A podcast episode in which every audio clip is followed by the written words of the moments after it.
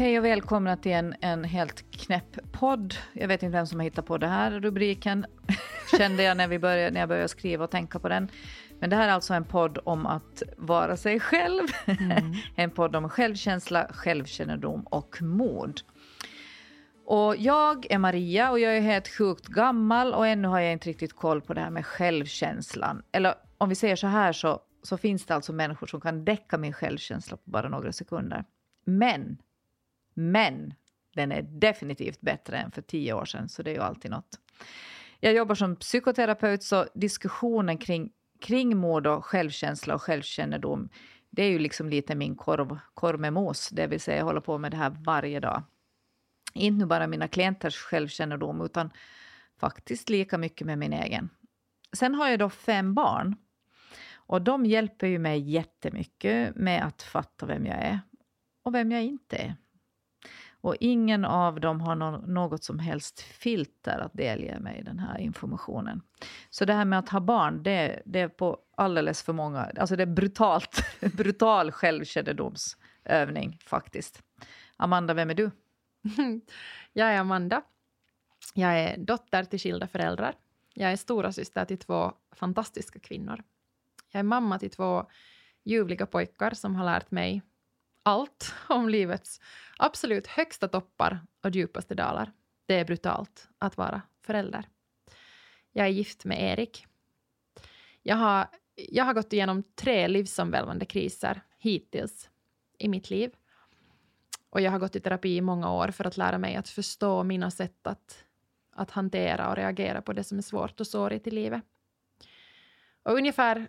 lika många år som jag har gått i terapi och jobbat med mig själv, så har jag också jobbat med att hjälpa andra människor att hitta det som är sant och viktigt för dem. Så jag är uh, utbildad coach. Jag är yogalärare. Jag driver mitt eget företag. Och för mig är, är det som är, är viktigt med att vara mig själv, det är att leva sant och att våga vara modig. Och jag vill att alla dagar i mitt liv ska kännas värdefulla och meningsfulla. Inte hela dagen, men alla dagar ska ha stunder av det. Och det är också det som jag hjälper både individer och organisationer med. Att leva hållbart och att leva värdefullt. Det var jättedjupt. Nu känner jag mig helt sjukt ytlig för att jag bara skrapar lite. Fast vi har ju bara börjat nu. Ja, ja, men det var så här, ah, jag borde skriva om det här. Men skit i det. Kvinnolivet. Det är ju fint. Och så är det så otroligt jobbigt, men det är i allra högsta grad politiskt. Det vill säga... hur vi lever påverkas av politiska beslut. Och vi kan påverka politiska beslut med hur vi lever. Mm. Att som kvinna liksom jobba med sin självkännedom och hitta sin plats. Så är därför inte bara en, en psykisk process utan det är också en samhällelig process. Särskilt om du vill göra, göra något eller vara något som begränsat av, begränsas av normer eller sämre förutsättningar. Och den här poddserien, det är ju egentligen en del i det. Det är ett politiskt projekt att prata offentligt om det som vi tjejer kämpar med. Ett, ett projekt som är finansierat av Svenska Kvinnoförbundet, Svenska Kvinnoförbundet i Sörnäs och Svenska Bildningsförbundet. Och vi tycker det är alltså sjukt coolt att man satsar så här på det här. Så coolt. Men idag ska vi alltså prata om självkänsla och självförtroende. Om man brukar göra det, för att göra det helt jätteenkelt, så säger man att självförtroende... Det, det är någonting som handlar om något som man gör, medan självkänsla handlar om vem man är. Och då vill jag fråga dig, Amanda, hur bra är din självkänsla ett till tio? Det beror ju helt på vad det handlar om. En åtta kanske. Mm, det är ju ganska bra. Mm. Det är ju helt sjukt bra. Är det bra det? Det är ju typ en killars tia. Ah! Det är sant. Eller va? Det är sant. Det är mm. faktiskt en killars tia. Hur bra självförtroende har du att göra podd? Oh, nu är vi... vi säger så här. När jag sitter inne i studion med mm. dig, då är jag en tia. Mm. Det känns så snällt, så rätt. Mm. Jag, känner mig, jag känner mig modig. Jag känner att du är modig. Och det känns bara bra. Sen uh, på måndagar, när jag publicerar det här avsnittet, då vill jag spy av ångest. Det river i min kropp på ett sätt. Jag, så jag känner fysiskt obehag. Mm. På ett sätt som jag inte har gjort. Om någonsin. Så i alla fall på väldigt, väldigt länge. Och då sa min coachkollega Maja. Som är en så klok kvinna. När vi pratade om det här. Så sa hon. Men kan du stanna i det där? Kan du stanna i det och fundera att hur ofta är du i en sån känsla nu för tiden av att du är så nervös att du faktiskt mår fysiskt illa. Vad kan den här känslan berätta för dig? Mm. Så det har jag försökt öva mig på att vara lite. Men att, vad har den berättat? Att det här är något av det modigaste som jag har gjort på väldigt, väldigt länge. Mm. Och det är helt i linje med hur jag vill leva. Men det är inte enkelt. För vi sitter ju här och delar med oss av sånt som är jättepersonligt och privat på många sätt och vis. Men, men som jag har sagt i en tidigare podd så är ju det privata är politiskt. Och för mig är det, jag är så trött på att leva i en Instagram-värld. Det är så mycket Instagram i vårt samhälle idag. Och jag tror att det mest intressanta och de stunder där, där jag känner mig mest levande, men också det jag ser i de möten jag har med både klienter och, och medmänniskor. Så det är ju när vi vågar säga, det här är jag. Mm. Och det är inte, det är inte så prydligt alla gånger. Det är ganska råddigt emellanåt, det är ganska smärtsamt, det är ganska skitigt under naglarna ibland. Men så är det ju för oss alla. Mm. Och det är därför det är så sjukt viktigt att vi gör den här podden just nu tillsammans. Där vi sitter ner och pratar om sånt som alla har någonting de kan känna igen sig i. Mm. För vi är inte ensamma om att ha ångest eller känna oss dåliga eller känna oss jättebra. Min poäng är kanske det att vi kan vara allt på en gång. För det är vad det innebär att vara människa. Jag kan vara superstark, jättedriven, framgångsrik. Och jag kan samtidigt ligga som en blöt pöl. Och ha ångest, känna mig livrädd, uh, känna mig liten, känna mig dålig. Mm. Det är det som är att vara människa, tror jag. Mm. Jag måste citera Brené Brown igen. You have to, you have to choose between comfort and courage. Mm. Välja mellan, alltså vad ska man kalla det, att bekvämlighet och mod. Och det här är ju, jag håller med dig, det är bekvämt när vi sitter här, men det är sjukt äckligt. Och jag har ju jobbat liksom offentligt, alltså i tjugofem år har jag jobbat med tv och radio. Och, och jag måste faktiskt säga att det är den sämsta sidan med mitt arbete är, arbete är den här offentligheten. Och det vet jag också att du inte riktigt tror på. Mm. Jag vet att du sa någon gång så här, men det där tror jag inte på. Att du njuter säkert av. Men mm. jag gör inte. Utan det är liksom den där folkbildaren. Så jag måste bara liksom bita ihop med att jag hatar faktiskt att se mig själv på bild. Mm. Och jag hatar att höra min egen röst. Och du vet ju när vi gör podden nu så jag vill ju ogärna ens lyssna igen. Nej, utan du, du får gärna lyssna. För att jag står liksom inte ut med mm. min mänsklighet helt enkelt. Sen när det är in my face. Så, men just det här folkbildande att vi måste, vi som är pyttelite modigare än några, så vi måste liksom våga öppna upp och, och snacka om det som är svårt mm. för att berättelserna bär. Vi är burna av andras berättelser och hoppeligen så kan våra berättelser bära liksom andra. Och det här är en kvinnosolidaritetsfråga, tänker jag. Och det är också en, jag tänker att det också i allra högsta grad är en arbetslivsfråga. Ja. För det finns... Jag kommer ihåg, jag hade en, en chef en gång som sa till mig att, att det är jättebra att du går i terapi men du ska inte prata så högt om det. Och hen sa det i all väl mening. Mm. Men, men, men jag, har, och jag har tänkt jättemycket på den kommentaren. Att kan jag gå ut och sätta mig i en podd som människor ska lyssna på och säga att jag har gått i terapi. Att, att liksom... Är det, skjuter jag mig i foten kommer jag att, alla mina uppdrag kommer att försvinna nu och ingen kommer att vilja jobba med mig för att hon går i terapi eller har, nu går jag faktiskt inte för tillfället går jag inte i terapi. Men du, är det tjugohundratjugo är det väl tvärtom? Ja, det, och det är lite så jag tänker att det är ju just därför jag också är bra på det jag gör. För att jag har inte levt ett liv som på något sätt har varit en glansbild. Jag vet mm. vad det betyder att ha ont. Jag vet vad det betyder att söka sig själv. Att det finns ju liksom en igenkänning i det där och Och, och jag, jag tycker att både män och kvinnor ska börja prata om sin psykiska hälsa på ett mm. sätt som är mer ärligt. Det, vi, det, ingen tjänar på att vi går omkring och låtsas att vi alla mår jättebra hela tiden. Men jag tänker på mina klienter. Och jag tänker faktiskt på alla, tror jag. Och det är att de som kommer genom min dörr, de är vinnare. Mm. De har kommit över sin egen, egen rädsla eller sina egna fördomar. Men de är framförallt är de ju liksom ambitiösa i det att så här vill jag inte ha det. Jag fixar inte på egen hand. Man begär hjälp. Det är ju styrka. Det är starka människor som, som söker sig till, till terapi. Så jag tycker faktiskt man absolut inte ska skämmas. Snarare är det ju alltså tvärtom. Att människor som tjugotjugo inte som är främmande för att söka extern hjälp när man mår dåligt. Så det, och framförallt om man är i en ledande position, det är pinsamt, mm. tycker till och med jag. Men, men jag tänkte, när, när jag, det är otroligt svårt att veta var man ska börja när vi pratar självkänsla, för det finns liksom så här grundläggande grejer. Jag tänker en sån här grundläggande grej är liksom som en fråga som, som jag har förstås ställt till mig själv och som klienter ställer ju hela tiden där, att, att hur blev jag som jag, hur jag blev som jag blev. Och vart ska man skicka räkningen då på mm. sin dåliga självkänsla? Och det är ju så att vi har ju alla um, olika genetiskt, liksom en ol, olik cocktail helt enkelt. När det handlar om stabilitet eller kring känslighet. Som påverkar jättemycket hur vi uppfattar oss själva men också hur vi uppfattar andra. Och det här vet man ju som förälder när man, när man har olika barn. Att alla barn behöver liksom helt en egen unik eh, pedagogisk plan egentligen. För att just dens självkänsla ska bli starkt.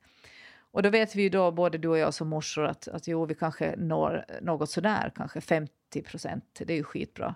Men femtio procent så når vi inte av olika omständigheter. Och, och när, man, när man tittar också det där att, att vad ger en självkänsla, så är det faktiskt jättemycket just inte bara det här med att vad duktig du är och vad bra du är, utan självkänsla får man ofta att föräldrar diggar och hänga med en. Att bara vara, att, att, att man räcker. Att de väljer liksom inte golfen eller kören eller egna polarna alltid, utan helst hänger hänger de med mig och snackar med mig om vad jag tänker på och berättar om sig själv. Att jag är liksom ett verkligt värdigt eh, prioriterat sällskap. Då känner man sig viktig. Och det här har ju många en upplevelse av med sin mormor och morfar, farmor och farfar, de här som har haft tid för att man har hängt. Och man har druckit den där kaffen och man har suttit där och lyssnat på klockan och läst allars veckotidning och cykla till butiken och köpa glass, och allt är jättelångsamt, men man är viktig och man är prioriterad. Det händer ingenting, men det händer egentligen allt. Det i största. Den där ingenting. Ja, exakt så är det. Stunden. Mm. Och, och hur den här, i den där stressen, och när man liksom då, igen om vi går in det här med liksom att boosta det självförtroende, att, att köra till hobbyn och stå där och hej, och du är så bra på det här och så här, så jo, man, man får en bra, man kanske är sedd inom det lilla området och det är jättefint, men det här med självkänsla som att bygger att det är viktig och värdefull. Så det, kommer, det, det behövs mera till det. Och, och, och jag tänker också när det självkännedomen. Att när, när barnen liksom har en massa känslor. Positiva och negativa. Att man tidigt börjar identifiera. Att, alltså är du trött? Är du ledsen? Är du irriterad? Är du arg? Eh, vad är, är du det? Hungrig? Ja, är, vad är det? Är du trött? Ja, liksom hela det där. Och så får den liksom... Nej, det är inte det, det är inte det, det. Kanske det är det. Ja, kanske det. Ska vi ta en smörgås? Ja, men vi tar en smörgås. Så identifierar man det där. Och det här är ju en del av självkännedomen. Sen går man ju vidare alltså emotionellt. Alltså är det irritation eller är det frustration eller är det aggression eller någonting. Och, och utan det här, om vi inte lär oss att identifiera och benämna, så, ha, så, få, så missar vi ju det här. Självkännedomen. Och om vi har en dålig självkännedom, så tror jag nog att det korrelerar också till både självförtroende och självkänslan, helt enkelt. Mm. Man blir lite matt när man tänker på föräldrar, hur jäkla mycket man borde hinna med. Men, men man kanske aldrig kan prata tillräckligt mycket på något vis. Eh, jag, jag får ofta en fråga så här av, av klienter. Att, eh, finns det en inre kärna? Finns det ett sant jag? Eh, kan du hjälpa mig att hitta mig själv? Men jag är tveksam. Jag är otroligt tveksam, för att jag tänker så här att jo, vi har den där genetiska cocktailen, genuppsättningen, och vi har det här temperamentet som vi då kanske har då hela livet. Men hur vi förhåller oss till det här och till allt som vi möter i livet, så det ändrar ju hela tiden. Och då ändrar ju vi vårt inre. Och jag tänker att vi, det är snarare att vi ändrar oss än att vi kommer närmare en sanning. Förstår du hur jag menar? Ja, det här är jätteintressant, för jag hävdar ju, alltså jag tror ju jättestarkt på att vi har en kärna. Så det här är ju, alltså det här är sjukt intressant, vad kul. Det här är ju också fördelen med att vi inte vet vad den andra mm. pratar om. För det blir ju ganska sant. men, men jag tänker ju så att, um, att det finns en kärna. Det finns grundvärderingar som formar hur vi lever, vad vi gör, vad vi väljer. Sen tror jag precis som du också säger att, att det, det, det kommer liksom att leva och förändras. Men, men jag tror att vi har en kärna som styr oss. Och jag tror att vi att många av oss är ganska rädda för att vara i kontakt med den, för att vi är bättre på att titta på vad vi tror att andra människor vill att vi ska, vare sig det handlar nu om privata relationer eller på en arbetsplats. Att det, det känns farligt och svårt att, att lyssna inåt och låta den, den rösten ta mycket plats, för att det är så mycket lättare att läsa av vad omgivningen vill eller hur den beter sig och sen göra det man tänker att skulle passa bäst in i det pusslet. Men så tänker du att det, det alltid finns en, finns en konflikt mellan den innersta kärnan och vad man är utåt? Nej. Nej, de kan vara alls nära varandra. Jo, jo, jo. Ja. Det kan mm. absolut vara nära varandra. Jag tror inte alls att det alltid är en konflikt. Jag tror att jag tror att väldigt få människor går igenom ett liv där du aldrig skulle ha en konflikt mellan de här två. Och jag tror att det är det som man kanske liksom kommer till när man upplever att man har en slags livskris. Mm. Uh, att de inte synkar liksom. Då synkar de nej, inte. Nej. Och då, då är det också ganska enkelt, tror jag, att igen liksom först vända blicken utåt och tänka, men vad är det för fel på alla runt mig? Mm. Vem kan jag skicka räkningen till? Precis mm. som du sa tidigare. Är det liksom, är det mamma? Är det farmor? Är det min chef? Uh, är det min professor på uni? Liksom, vem är det som gör att, att det skaver nu? Och, och där tror jag att, att det man måste göra då är att vända blicken inåt och fundera. Men vänta, vad är det du egentligen vill? Lever jag nu på det sätt som är sant för, för det som är viktigt för mig? Eller lever jag på ett sätt som har liksom kommit lite bort från spåret? Mm. Men sen har ju inte alla så en stark röst och ett så starkt driv. Jag menar, det kan ju vara väldigt svårt att höra sig själv för att det, det piper liksom. Mm. Alla har ju inte så stora visioner. Alla har ju inte så stora ägon. Nej, men jag vet inte om jag tycker att det handlar om visioner. Eller ägon egentligen. Jag, jag tänker att det handlar väl om... Alltså allas liv är väl stort. Även om det inte är stort. Men det en... kanske inte är så högljutt. Nej, vet du, så nej, här att det är svårt nej, jag att förstår höra. Du menar. Att det... det är liksom, vad vill du innerst inne? Så kan, alla vill ju inte något innerst inne. Utan de vill liksom ha...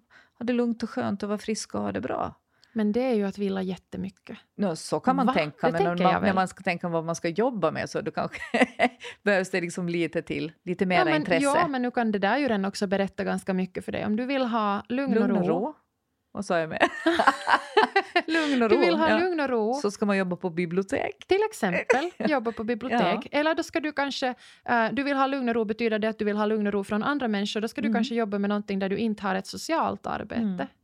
Där du inte har så mycket kontakt. Du ska kanske inte sitta i kundservice och svara i telefon. Så alltså jag det. tänker liksom att det, det högljudda, du har rätt i det. Det är klart att det, det kan se ut som att det är lättare att få tag på om, om det skriker. Mm. om det skriker ganska med hög röst liksom är tydligt. Men jag hävdar att alla människor har en inre röst. Alla människor har... Jo, det är klart jag tycker det. Men jag tycker till exempel så här konstnärsvänner till exempel. Som är så här att det liksom sliter i dem. Att de mm. måste få skriva. Nej, det all... har ju inte vi alla. Nej, nej och jag menar att allt annat arbete liksom mm. är B jämfört med det. Mm. Men, men jag tänker också det här med, med det här med genuin kärna eller sann kärna. Att det är lite som en lycka. Att man ibland kan känna sig helt supersann och superäkta. Och hundra procent sig själv. Men att det håller i sig liksom i, en, i någon minut, i någon timme. Så är man där. Och så försvinner det. Liksom man nuddar sig själv en stund. Men det är jättesvårt att vara i det hela tiden. Ja, men det tror jag inte att man är heller. Det tror jag inte att man är heller. Därför för att man har så sjukt mycket annat man också är. Alltså jag tänker att är man förälder, jobbar man, så är man ju liksom i en ständig kontaktyta till andra människor. Och då stökas det och bökas det ju om i den mm. själv också. Alltså jag vet ingen som skulle sitta, förutom kanske en buddhistisk munk som sitter liksom och mediterar majoriteten av dagen. Där kanske man är i kontakt med sin kärna hela tiden. Mm. Men alltså vi andra som, som liksom är i, den här, i det här var, vir, virrvarvet som är att vara människa. Med allt vad det betyder och alla stimuli som kommer utifrån. Så vi stöts ju och blöts. Jag tänker att det är liksom superfint om man har en stund om dagen där man känner att man är i kontakt med sin sanna kärna. Så där liksom, vet du, i lugn och ro. Ja, det är ja, ju fint. Ja. Ja, det, det är också det här med den här självkännedomen. Den är ju, det är ju någonting som man te- egentligen tycker jag man behöver ju andra människor till att lära känna sig själv. Alltså då föräldrar eller syskon eller vänner eller... partner och så småningom då barn utan, utan filter. Men, men, men det är också ett projekt, eh, alltså man kan inte köra det på egen hand, men samtidigt så måste man ibland gå liksom lite bort och, och samla informationen kring sig själv. Hur, hur, man är uppfatt, hur man uppfattas eller hur man blir med vissa människor och sådär. För att kanske knäcka den där koden kring hur, hur man funkar helt enkelt. Eh, men, men det finns liksom vissa grejer som, som jag tänker också just det här med, med självkänsla, självkänslan framförallt alltså. Som, som jag har lärt mig eh, i terapi och arbetshandledning. Jag har skrivit upp två grejer som, som har varit sådär insikt för mig. Och det är till exempel att barn till jobbiga föräldrar sällan hatar sina föräldrar. Men de hatar sig själva istället. Att vi till varje pris skyddar människor som inte gör oss väl. Men istället internaliserar den brickan och börjar se på oss själva som sjukt jobbiga och som sjukt fel. Och knäcker man inte det och förstår att varifrån kom det. Att det är någon annan som har sagt. Någon som, som har varit full eller olycklig eller sjuk eller någonting annat. Så tror man ju att man är det hela livet. Och har jättesvårt att tycka om sig själv. Vad tänker du om det? Jag tror att det är jättesant. Mycket också för att man ju som barn speglar sig så väldigt mycket i, i de vuxna man har runt sig. Um, och jag tror, jag tror väldigt mycket på det du säger, att om man inte knäcker den koden så då tror jag att man kan leva ett ganska skavigt och olyckligt liv. Mm. Just för att det ju är så väldigt mycket i det egna sättet att tala med sig själv som ändå som vuxen sen är det avgörande. Mm. Och det här ty- tycker jag både är provocerande och sant på en och samma gång, det här med att Att man måste liksom att man måste ta ansvar för sitt eget mående så mycket mm. som vuxen. Att man måste vända den där blicken på ett sätt inåt. Ja. Um, för det kan ingen annan göra åt eller göra för dig. Det arbetet måste man liksom göra själv. Mm. Men, men jag behöver jättemycket hjälp i det här. Och, och, och när den där rösterna blir för höga, alltså kring den där, den där dissande rösten som jag då internaliserar så. Då brukar jag be min man att lägga sig bakom mig. Och uh, sätta täcke över mig. Och så ligger han bakom. Och så ber jag honom att i tjugo minuter. Jag vet att det här är jättelänge för vanliga män. men i tjugo minuter berätta varför han vill leva med mig. Mm. Och, och då känner jag för varje, för varje minut som går. Att jag liksom börjar komma ihåg min kärna. Eller eh, det här mitt äkta eller sanna jag. För jag tappar det med jämna me- mellanrum. Och jag behöver jättemycket. Det är som han skulle rita konturer kring ja, min kropp. Din kropp ja. Ja. Vem jag är. Och så säger han, nej du är inte där. Du är det här. Och eftersom jag litar på honom helt sjukt mycket. För han är en pålitlig människa. Så, så måste jag ju också lita på honom då. Han hjälper mig att komma ur den där. Och få då en ny internaliserad röst. Att jag duger och räcker. Jag är inte perfekt men man kan ju bli älskad ändå. Gud vad fint. Ja jag vet. Det är jättefint. Men det har ju tagit helt sjukt länge att komma till det. En annan grej som, som en sån här terapi... Eh, citat på något sätt som har blivit kvar så är att när ett barn säger till en vuxen att den tycker att den vuxna är en idiot så är ungens röst bara en av många röster som den vuxna har runt sig. Och om en unge säger att man är en idiot men femtio andra säger att man inte, så kanske man inte blir helt knäckt. Men när föräldrar, när det är en förälder eller kanske i värsta fall båda säger samma sak åt barnet så blir det helt avgörande. Om rösten kanske bara är en av två viktiga Så, så kan det gå liksom verkligt på tok. Så när man bråkar med barn så, så, så väger min idiot otroligt mycket mer än vad barnets idiot gör. Och det här skäms jag lite för för att jag har nog sagt för fult ur det perspektivet. Och jag vet också att mina barn kommer ihåg liksom datum och dag när jag har gått över den gränsen. Jag kommer ju aldrig ihåg någonting av vad de säger för att jag, nej, jag gör ju inte. Mm. Ja, det är svårt det där också kan jag tänka med ord.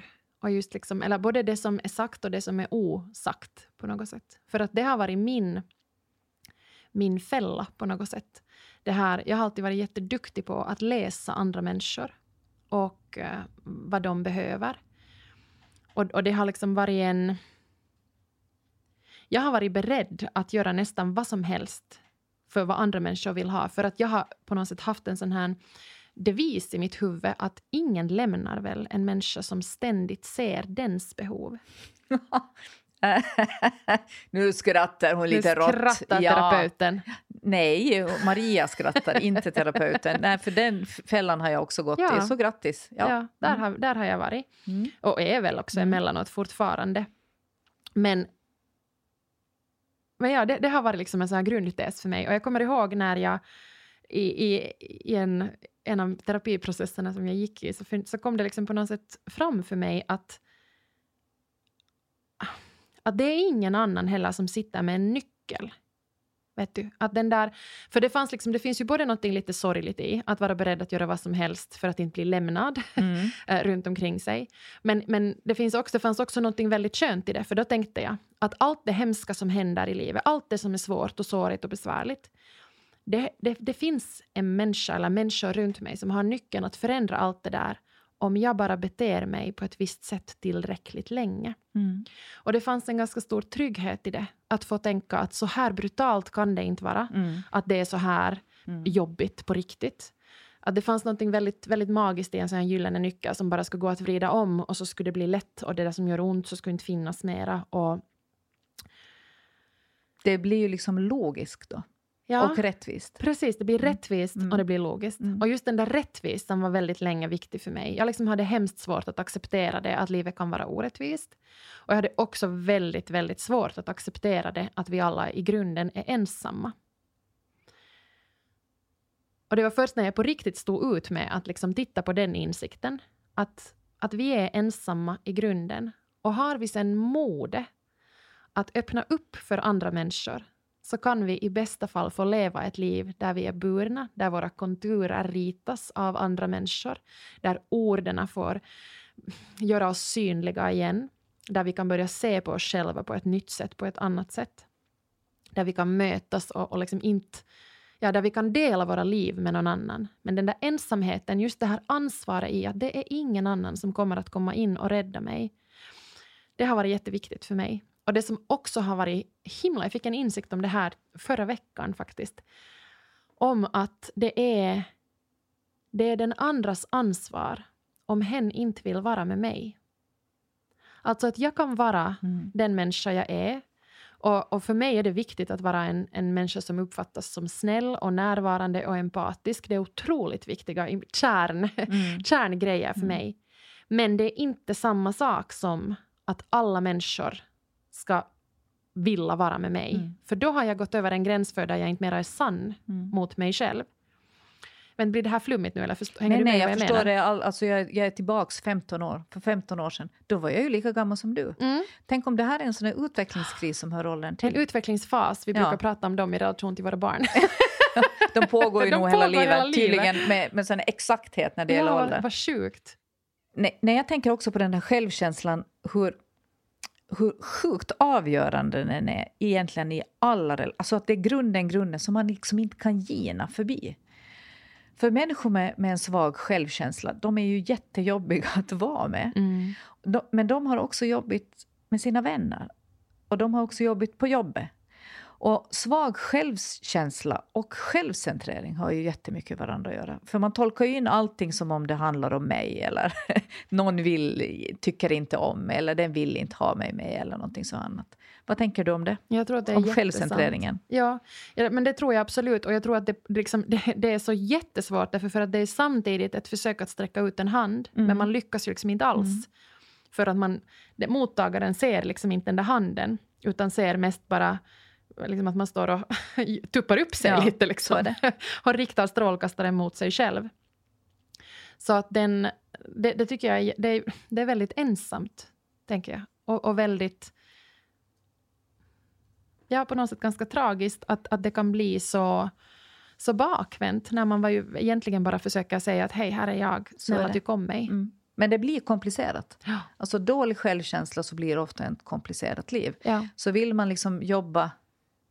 Alltså, vill man få ett bra liv så ska man egentligen starta med den här självkänslan. Och inte krafsa på i det här yttre materiella eller någonting annat. Utan back to basics liksom. Mm.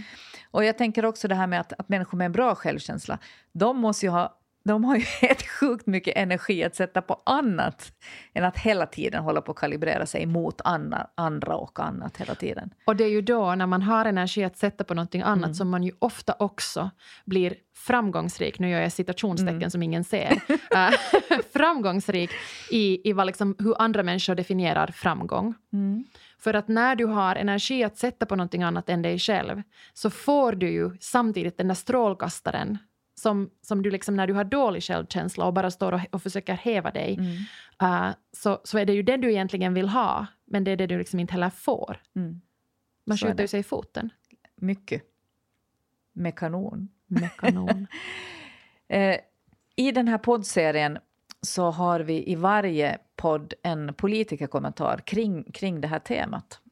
Och vem har vi idag? Ramieza Mahdi. Vi människor är mångfacetterade och vi visar delar av oss beroende på vilken situation vi befinner oss i. Vi lär oss olika, vi, har olika, vi spelar olika roller och vi skiftar mellan dessa roller konstant. Vi spelar roller som vi har tagit på oss och roller som vi blir tilldelade.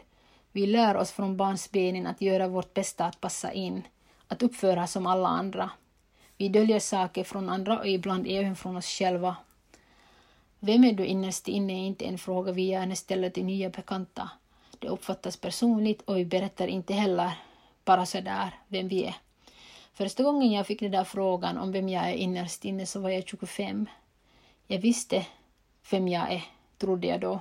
Jag är en mamma, en stora syster, en dotter, varifrån jag kommer, vilken utbildning jag har och så vidare. Jag förstod inte riktigt innebörden i den där frågan. Nästa gång denna fråga gjorde sig medveten i mitt liv var jag mitt i en kris. Då var jag nästan trettio. Hela mitt liv vändes upp och ner och jag kände så många olika känslor på samma gång. Ilska, sorg, maktlöshet och mycket av det jag har tryckt undan kom till ytan. Jag var inte beredd. Jag insåg hur de sociala konstruktionerna har påverkat mig. Att komma till ett främmande land har gjort att jag inte hade tid att fråga mig själv. Hur står det till, Rami? Jag flydde från ett krigsland, ett krigsdrabbade land och kom till Finland i tidiga tonåren. Vi lämnade bakom oss alla, allt vi hade och alla vi kände. Och när vi kom till Finland var det viktigt för samhället att vi blev fort integrerade. Mina upplevelser, kriget i hemlandet, här hemlandet, saknaden efter mormor och morfar gjorde så ont i början av min tid i Finland. Men jag hade inte tid att sörja. Jag tryckte alla dessa känslor långt inne och begravde dem. Och jag trodde då att det var borta för evigt. Jag ville så gärna passa in, vara lika duktig som alla andra, visa att jag duger, att jag är att räkna med. Och det har jag lyckats bra med. Men mitt inre jag mådde inte bra. Att vara medveten om sig själv och sitt inre jag borde vara självklart. Men det tog mig ett år av terapi och flera år av inre resa innan jag kunde göra fred med mig själv.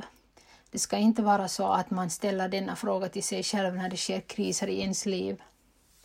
Men människan tenderar att inte riktigt känna efter och ställa denna fråga till sig själv. Jag önskar att jag vid tjugofem års, tjugofem års ålder tog denna fråga seriöst och utforskade mitt inre jag. Jag önskar att vi satsade vår inre utveckling lika mycket som vi fokuserar på våra karriär. Att redan under, barn, under barndomen förstå innebörden i den där frågan. Som sagt, det var obekvämt för mig att utforska mig själv. Men jag måste fråga mig, vad gör mig glad, ledsen, nöjd, missnöjd? Vem är jag innerst inne och vem är jag när andra inte ser mig? Människan hamnar ofta att ställa sig denna fråga när det är kriser. Men då kommer också allt vi inte har bearbetat fram till ytan och då blir det jobbigare och man kan känna sig vilsen. Jag vet att ju längre vi lever, desto flera motgångar möter vi. Och jag vill klara av dessa motgångar utan att tappa mig själv. Mina vänner beskriver mig som stark, orädd, klok. Men jag har en känslig sida av mig. Och den känsliga sidan av mig syns inte ofta. För på något sätt har jag lärt mig att inte visa den utåt. Så tillbaka till frågan om vem jag är. Jag är empatisk och kännare. Jag är social introvert. Jag gillar tysthet och trivs att vara för mig själv. Jag lyssnar hellre än pratar. Förutom när jag är med mina vänner eller när det behövs att jag ska prata. Jag reagerar lätt på orättvisor mot andra människor och uttrycker också dessa orättvisor. Jag har idag accepterat att jag är den jag är.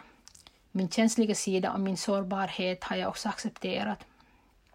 Även om jag har olika roller i samhället och, och utför dessa roller försöker jag alltid vara sann mot mig själv och mina känslor. Vi är alla olika och vi har olika egenskaper som personer. Dessa inre personligheter är ändå det som gör oss olika. Men våra roller i samhället kräver att vi ska vara på ett visst sätt för dessa roller. Men ska, vi ska inte låta dessa roller konsumera oss och kväva vår inre jag och våra känslor. Så till er lyssnare vill jag säga, våga ställa, den, våga ställa till dig själv denna fråga. Vem är du innerst inne?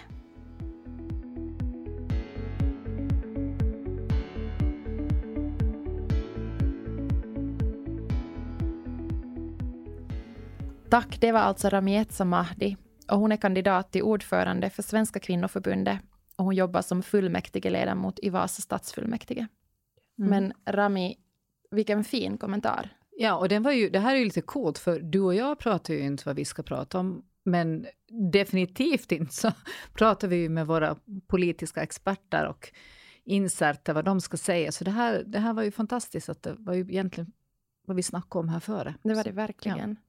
Och jag, jag tycker att, att det som, som jag på något sätt fäste mig mycket vid, i vad hon sa var, var det där också om att, att det ju verkligen inte är en fråga som vi på något sätt ställer oss själva förrän vi kanske just ställs inför en stor kris. Det måste ju också vara något kanske som du ser i dina klientarbeten. Eller, alltså kommer det folk till dig och, jag, och vill jobba med sig själva förrän någonting gör riktigt ont? Alltså kommer man i förebyggande syfte? Vissa, ja. ja. Men det, nog är det klart att det är sällsynt. Mm. Du vet, när det, när det är bra, då vill, då vill man ju definitivt inte börja göra någonting jobbigt. Nej. Eller va? Nej, men så är det ju. Mm. Men det är ju intressant vad allt det där jobbiga på något sätt ändå kan, kan gräva fram också. Jag tror att den där sanningen som jag pratade om tidigare, mm. att, att för mig är det så viktigt att känna att jag lever sant. Och att jag lever på ett sånt sätt som jag på något sätt kan stå bakom. Um, Men det som, som jag, ännu en, en del av min spaning som mm. jag skulle vilja lyfta upp här till slut är att, att för vi har talat om självkänsla en hel del idag. Um, och ett ord som jag också tycker att är jätteviktigt är självmedkänsla. Som ju kommer från engelskans self-compassion. Och det, det är något som jag har jobbat ganska mycket med. Både som coach men också jättemycket i yogan. För jag är ju också yogalärare. Och, och egentligen alla mina timmar tycker jag handlar om det. När man ställer sig på mattan så handlar det om att liksom möta sig själv. Och försöka titta på sig själv med, med ganska snälla ögon. Um, och att, att se på sig själv utan att döma eller bedöma så himla mycket. För det är vi också ganska bra på att göra. Um, och, och självmedkänsla så här stammar från, från den buddhistiska filosofin. Och sen finns det en hel del forskare i, ursäkta, i västvärlden som har gjort det här begreppet ganska känt och populärt. Där Brené Brown ju är en, mm. är en stor, stor känd figur och Kristin Neff och Paul Gilbert är andra. Um, och när vi pratar om självmedkänsla så finns det tre komponenter som jag tänker att det är viktiga att lyfta upp. Och den första är just det att, att vi på något sätt hittar en snällhet mot oss själva. En helt konkret övning som jag tycker att är ganska bra är att, att prata med sig själv som man skulle prata med en vän. Alltså att kommentera någonting man funderar på. Till exempel det, det som många duktiga flickor uh, kämpar med är ju det att, att man tittar på allt det man har gjort på under dagen. Och det enda man ser är, är allt det som är ogjort. Att verkligen sätta sig ner och titta på den lista man har av saker man har bockat av för dagen. Och sen kommentera den listan så som man ska kommentera den om det skulle vara ens goda väns lista man, man tittar på. Så att, att, att vara snälla mot sig själva, det är den första, första delen i självmedkänsla. Uh, och sen den andra är det att ta in det att vi inte är ensamma. Att alla människor på ett sätt är i samma båt även om vi har väldigt olika livsöden och olika erfarenheter. Vilket ju också kommer jättestarkt fram i vad vi pratar om. Um, och att alla människor är självkritiska. Alla människor har, har olika mått av, av det men alla har det i sig. Och jag fick en jättebra kommentar på den första podden som vi gjorde av en manlig lyssnare. När jag hade sagt att det är speciellt svårt för flickor att älska sig själva. Och det var det en manlig lyssnare som kommenterade att det inte är bara kvinnor som har svårt att lära sig att älska sig själva. Utan det är ett liksom mänskligt uh, fenomen. Och det tyckte jag var jätteklokt. Mm. För att det tror jag, jag tror att det är sant. Jag tror bara att vi har olika sätt. Att det syns på lite olika sätt tror jag för män och kvinnor. Men... Uh, Men jag tror att det, det är kanske därför det också är så viktigt att vi vågar dela det som gör ont. Det är väl det vi gör här också mm. i den här podden tänker jag. Och på mm. ett sätt är det ju politik. Mm. Eller vad säger du? Jo, jo. Var det där tvåan? Ja, det var tvåan. Mm, och jag håller den... inne här med mina kommentarer. Okay. Ja. Den sista är, um, är att möta smärtan men att inte fastna i den. Och det här tänker jag att, att jag också är intresserad av att höra dina tankar kring. Um, men, men enligt i tanken kring då självmedkänsla så är det så att när själen gör ont så behöver den samma slags omsorg som vi skulle ge ett brutet ben eller liksom fysisk mm. smärta. Och då har vi ju ofta lättare. Jag kommer ihåg att när jag var liten så brukar jag um, trixa med febertermometern. När det gjorde ont i min själ och jag inte ville gå till skolan för jag kände mig sjuk. Men jag hade inga fysiska symptom. Då brukar jag lägga febertermometern mot batteriet. Och då var det okej okay att stanna hemma och bädda ner sig och vet du, få lite glass och se, se på en film och liksom bli så här jätteomhändertagen. Mm. Att det är så mycket lättare att säga det att jag har feber än att mm. säga nu har, det, nu har jag ont någonstans på insidan och jag vet inte riktigt var eller varför det, det skaver och gör ont. Um, men ja, att möta, möta den här smärtan men att försöka att inte uppslukas av den. Och då finns det ett exempel som jag tycker att är intressant och som jag övar på att använda. Och det är att, att trösta sig själv på samma sätt som man skulle trösta ett barn. Så när, när min ettåring faller och slår sig handlöst i golvet för han håller på att lära sig gå. Så är det ju en fysisk smärta. Um, men det är ju en, liksom, han är ju jätteledsen. Och att tänka att, att då hjälper jag ju honom allra mest genom att ta upp honom i famnen och vara lugn och empatisk.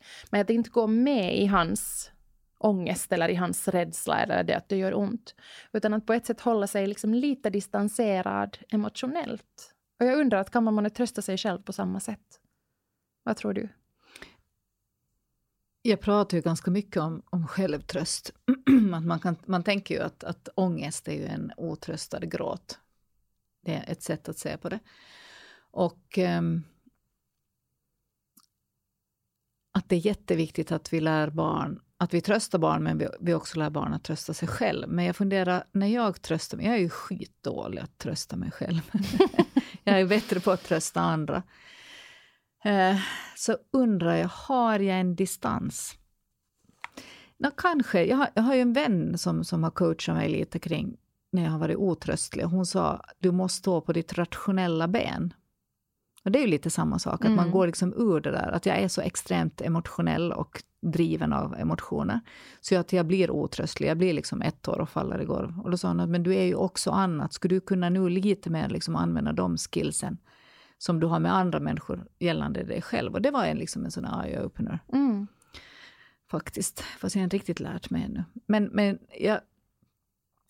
Med den där självkritiken så brukar jag göra en sån övning med mina klienter. Det är ju otroligt intressant är ju liksom hur folks inre dialoger låter. Mm. Alltså vad tänker man om sig själv? Och så kan man göra en liten test. Vad tänker man för tankar under tio minuter? Och lite skriva ner stödord för att komma ihåg det. Och så kan man plötsligt se att man bombar sig själv med otroligt mycket fult under tio minuter. Under en timme, massor, under ett dygn, hur mycket som helst under ett liv. Jag vet inte, att, att skulle man säga det åt någon annan så skulle det vara liksom grov mobbning mm. egentligen. Och då har jag någon gång gjort så här, fast det här är nu lite rått. Men, men jag har bett om att skriva ner vad de tänker om sig själv. En sån här inre dialog. Och så har jag bett om att läsa det till mig. Och säga du är fet, ful, misslyckad, äcklig. Och, och nej, det går inte. Jo, vi provar så här. Bara för att få tag i den här känslan att det här. Det man inte kan säga till någon annan borde man ju alltså inte säga åt sig själv. Nej. Men så där håller jag också på. Jag tänker ju helt sjukt mycket negativt hela tiden. Jag, jag tänker jättesällan positivt. Jag känner positivt men jag tänker inte så mycket positivt kring mig själv. Vad tror du att det här beror på? Varför är det så här? Ja men igen tror jag. Det, det är ju du som pratar om att vi är programmerade till negativitet. Och att man ser lätt. Man måste liksom programmera om. Mm. Att det automatiserade spåret är liksom att, mm. att tänka liksom kritiskt. Det är sant. Det är en helt alltså neurologisk sanning. Att det är så att vår ja. hjärna är programmerad enligt det. Och det är kanske också men, klokt att komma ihåg. Ja, och jag tänker mycket kring när man pratar kvinnofrågor så är, så är ju jättemycket att titta på de strukturella problemen men också titta hur vi är med varandra. Mm. Alltså solidaritet och lojalitet med våra systrar. Där finns mycket att säga och, och, och hjälpa till med. Men framförallt så är vi våra värsta mobbare själv. Mm. Så att pratar vi feminism så tycker jag också man måste liksom egentligen också vara, stå för det här som du pratar om att vara sann. Mm. Då måste man egentligen också vara schysst med sig själv. Sen tror jag ju också att det är någonting som... Alltså man kan ju inte heller göra så att man tänker att man själv är exkluderad från, från liksom det sociala sammanhang där man finns eller från samhället där man lever. Så pratar man med, mig, med sig själv på ett elakt sätt och med en röst som är väldigt hård, mm. så hör ju också andra det. Och jag tänker att då lär man ju sig också av det. Att just till exempel, det finns ju forskning som visar att hur man kommenterar sin egen kropp framför sina barn kan så, ska så liksom väldigt, väldigt tidiga spår som leder in mot en, en ätstörning. Det är ju inte bara det, men Nej. Det finns liksom väldigt mycket också i hur vi pratar om så oss själva. Men, men just med det där så vet jag att jag har många väninnor som är liksom sådär mera body positive än vad jag är och Och som kan också säga till mig hur jag talar om mig själv. Men samtidigt så tycker jag att den sanna feminismen så tillåter också en att vara brusten och svag. Också Precis. Fysiskt. Och, och när jag tittar på, jag har liksom burit fem barn. Jag har fött fem barn. Jag måste få gnälla. För min kropp är inte samma. Mm. Och jag saknar ju mig själv ibland. Mm. Och tänker att det är just det här att kommer den tillbaka. Nej, den kommer inte tillbaka. Den är annorlunda för alltid. Mm. Och att bli vän med det här nya, nya jaget mm. då.